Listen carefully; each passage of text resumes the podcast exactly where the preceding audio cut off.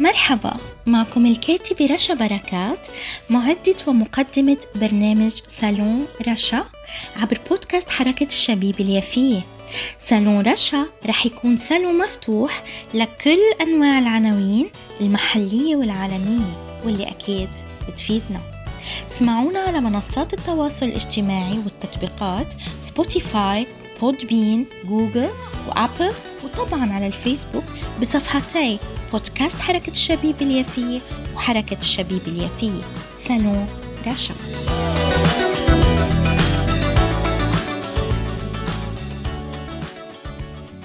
أهلا وسهلا بكم أعزائي متابعي كل برامج بودكاست حركة الشبيبة اليافية.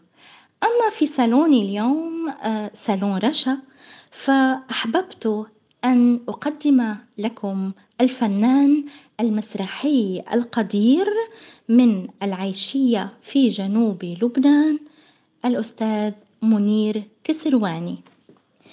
أنهى المرحلة الابتدائية في قريته الجنوبية العيشية والمرحلة التكميلية في النبطية وجزين والمرحلة الثانوية في معهد الروح القدس في الكاسليك هو حائز على إجازة في اللغة العربية وآدابها سنة 1975 من الجامعة اللبنانية وكفاءة في اللغة العربية وآدابها أيضا سنة 1977 من الجامعة اللبنانية ذاتها. نال درجة الدراسات العليا في المسرح سنة 1979 من معهد الفنون الدرجة الأولى كان أستاذا في المسرح والإلقاء في معهد الفنون اللبنانية سنة 2007 وعمل أستاذا في المسرح والإلقاء في جامعة الآيو في النبطية جنوب لبنان سنة 2013 أسس فرقته الخاصة وخرج العديد من الفنانين وعرض أعماله في الريف اللبناني منذ سنة 1994 حتى يومنا هذا. كما أنه أسس متحفا تراثيا في قريته العيشية تحت اسم متحف منير سعد الكسرواني الشعبي سنة 1915 وأنا قد صورت عن متحفه في السابق. بالإضافة إلى زخم أعماله وعطاءاته وبطولة مسلسل بعنوان آه، فرج ورحمة أو فرج ورحمة من إخراج المخرج السوري الأستاذ محمد وقاف كتب مسرحية بعنوان بيعة مسا. بيعة مسا. على مسرح الفنان القدير أيضا سامي حواط. وسامي حواط هو من عازفي العود والمغنين الذين أتحفونا بمؤلفات غنائية عن قضيتنا الفلسطينية والمنطقة. أما موضوع تلك المسرحية فكان عن كيفية بيع العرب القضية الفلسطينية بالاشتراك مع ابنته العزيزة. رنا كسرواني خريجة مسرح من الجامعة اللبنانية والتي سبق أن تعرفت عليها والتقيت بها بشكل شخصي في مدينة جبيل الجميلة التاريخية.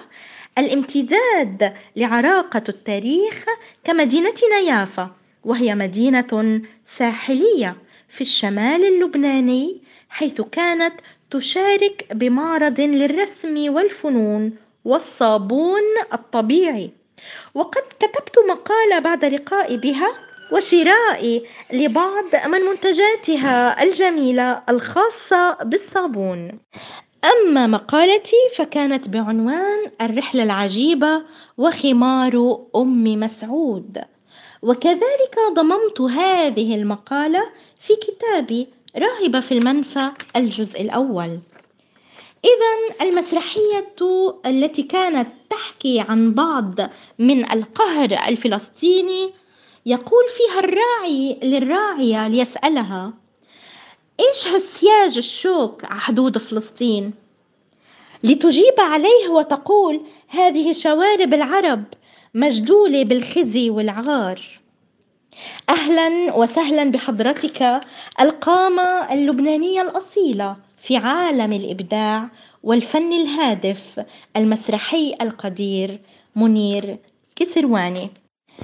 أنا بنفسي تربيت على مسرحك الرائع ولا زلت أكرر مقولتك الشهيرة في إحدى مسرحياتك فلت الملأ وهي مسرحية وطنية واجتماعية لاذعة سياسيا. كنت, كنت طفلة نعم ولكنني لازلت أتذكرها. فلسطيننا تفتخر بكل صوت صادق وقلب نابض يقف مع حقها حقنا. وأنا بدوري أحببت أن أعرف أهل مجتمعنا العربي الفلسطيني في الداخل والشتات وكذلك مجتمعاتنا العربية الحرة.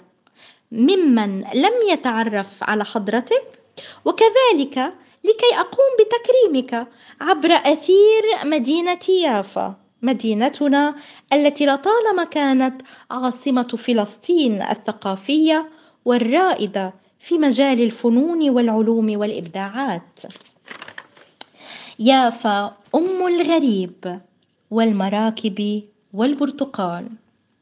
وأتشكرك باسم كل فلسطيني لما قدمته من أعمال هادفة وداعمة لنا ولقضيتنا الفلسطينية.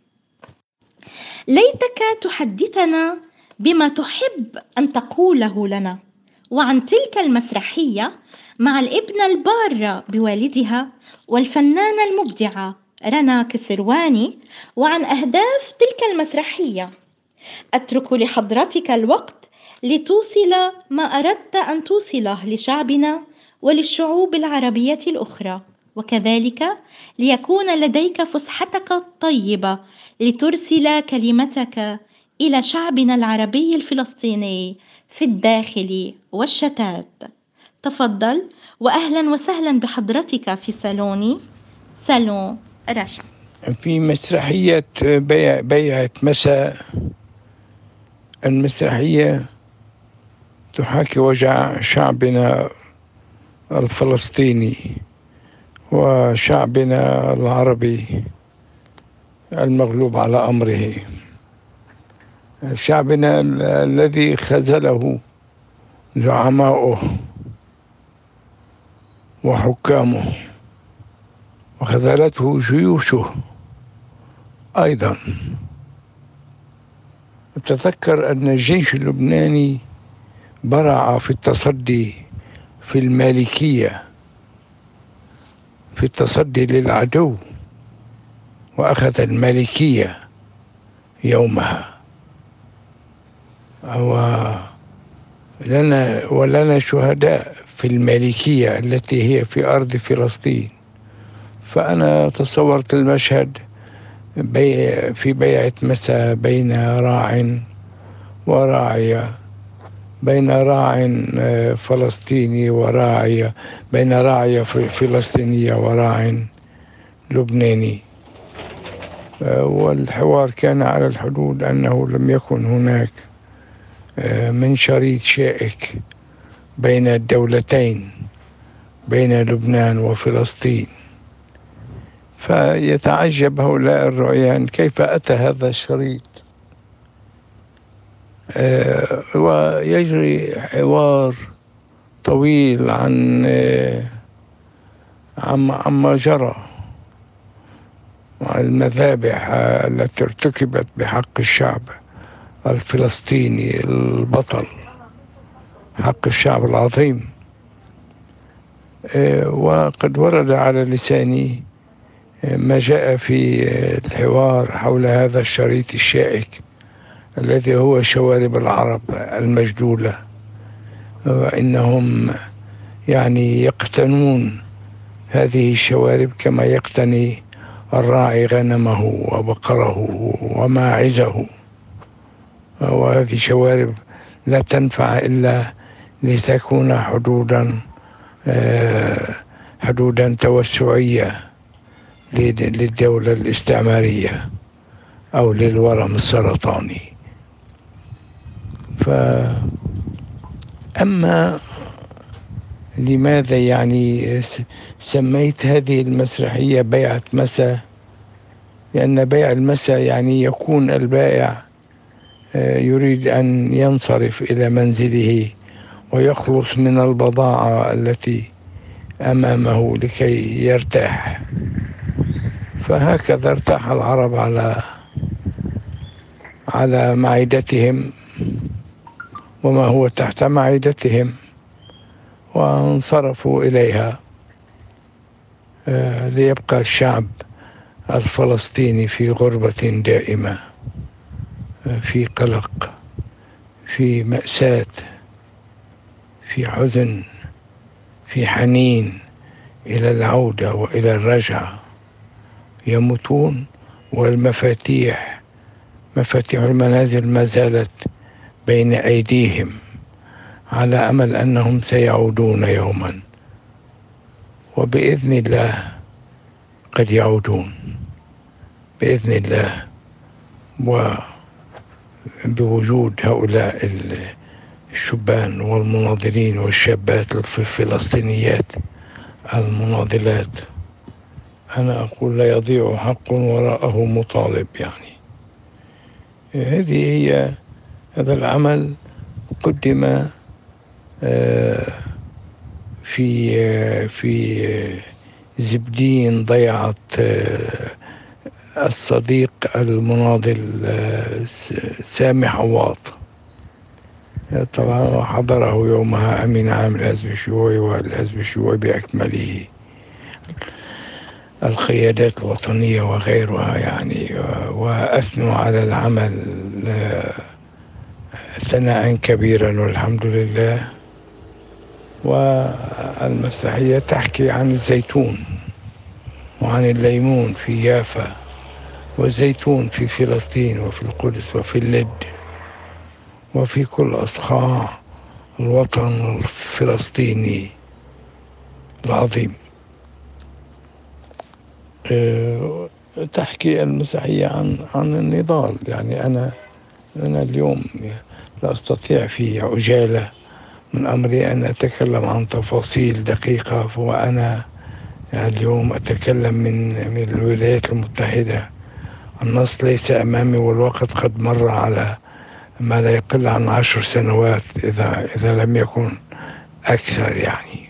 أنيستي الكريمة رشا يعني أنا لا أطلب يعني جزاء ولا شكرا من أحد لأن ما ما قدمته أنا أؤمن به.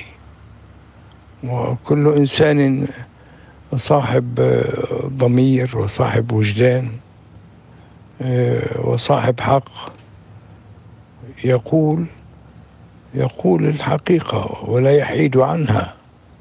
الحقيقة واضحة كعين الشمس ولكن الناس يعني آه، تنام على الحق تتناساه ترهب الزعران ترهب قتل آه، القاتلين المجرمين. لكن هناك أناس لا يخافون الموت. نحن لا نخاف الموت. عندما نقول كلمتنا على المسرح أو على الشاشة أو على أثير الإذاعات معناها أننا لا نخاف الموت. ونحن أيضا من أفواج المقاومين. قلت كثيرا في المسرحية المذكورة بيعة مساء يعني أن فلسطين بيعت بثمن زهيد. أنا طبعا أعرف المقاومة التي جرت في أرض فلسطين يومها والأبطال الذين استشهدوا على أرضها والذي والذين تكلم عنهم سميح القاسم ومحمود درويش و وغيرهم آه، من المثقفين ورجال التاريخ. يعني لا يمكننا أن ننكر ذلك. فإذا إن أما العرب عامة باعوا القضية باعوها بثمن زهيد كبيعة المساء من هنا أتت بيعة المساء يعني ببلاش بلاش أخذوها ببلاش آه، هو الدليل إنه صار يعني من سنة 48 نحن ما ما استرجعنا أرضنا ولا ولا استرجعنا حقوقنا بفلسطين. ف آه، بقول بالمسرحية إشياء كتير. وينك؟ وينك يا شارون؟ يا العامل حالك نيرون. آه، رام الله خضرة وجنين فيها أطفال محبين. نحن هون خليك عندك اوعى تفوت. نحن هون وموجودين إيه شو فيها من موت نموت؟ لو هدوا عن الناس بيوت. خليك عندك اوعى تفوت. نحن هون وموجودين يعني صرت عم غلط آه، لأنه صار من زمان. آه بالقرآن وبالإنجيل وبحجارة وادي سجيل. بدنا ظلم كبير نشيل يا قاتل شعب يا قاتل شعب فلسطين. آه، في مكان ما قلت يا فلسطين المقهورة حملتي كل المصايب. ونحني عنا السنيورة قاتلنا بالضرايب وقتها كان هو وزير مالية لبنان يعني. أيوة. يا محل هيدا الراعي بيقول إيه, إيه بيت عتابة بيقول شو قولك أني صفيت كرشي. شو قولك أني صفيت كرشي ومن ثيابي خيط كرشي أنا انفجرت بفلسطين كرشي إسرائيل بعملها خراب. ثابت عنده كرش وكأنه المسألة يعني مسألة تفجير كروش مسألة أبعد من هيك مسألة رجال عم بتقاوم تحت قصف الطيران وتحت الويل والنار بتقاود وبتصمد وبتستشهد. هيدا يعني فكرة بسيطة. أبو أنا بشكرك اللي راح توصلي صوتنا لشعبنا العظيم. وأنا دائما سأقدم شكري لكل النابضين. ذلك لأن من لا يشكر العبد لا يشكر الله. فهكذا علمتنا فلسطين. فشكرا لضميرك الحي شكرا للجهد المبذول طيلة سنين عمرك الكريم وأطال الله بعمرك لتغمرنا بأعمال قيمة أكثر وأكثر كالتي قدمت. وطبعا نقول في النهاية أن واجبنا الإنساني أن نقف دوما مع كل قضايانا الإنسانية. نعم والمسألة ليست مسألة كروش إنما مسألة أعمق بكثير كثير. بل هي مسألة مسألة أخرى وفي غير سياق تماما. أعزائي المتابعين كان ضيفي الأستاذ القدير الفنان المسرحي اللبناني وابن منطقة بلاد الشام الواحدة. منير كسرواني. للاستماع إلى كل برامج بودكاست حركة الشبيبة اليافية يمكنكم طبعا أن تسمعوها كما ذكرت في البرومو. تحياتي لكم جميعا مع حلقة جديدة في صالوني سالون رشا.